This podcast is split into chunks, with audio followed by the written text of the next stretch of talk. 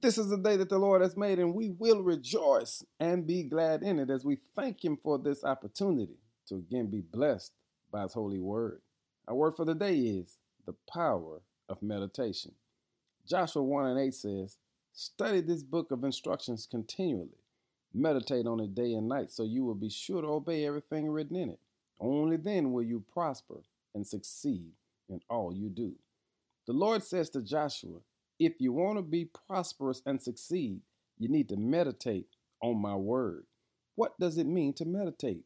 It simply means to sit in the word of God, to allow the words of God to sit on your heart and in your mind.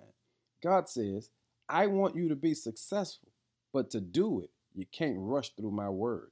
You see, meditation is that fire that lights the word up in you that allows you to see God in a clearer way. Notice what Joshua is. He's at a pivotal point in his life. He's dealing with grief, he's dealing with loss, he's dealing with promotion, he's dealing with a responsibility that he never had before. And yet the Lord says, I still have you in a position to prosper and to succeed. Hey, family, what is life throwing at you?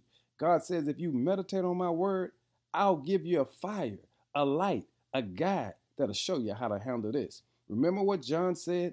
In the beginning was the Word, and the Word was with God, and the Word was God, which means when you meditate on the Word, you meditate on God.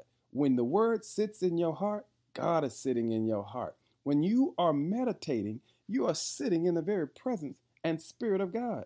So today, I want to encourage you take some time to think about God, to meditate on God. It's the power of meditation, and then give Him some glory. In Jesus' name. Amen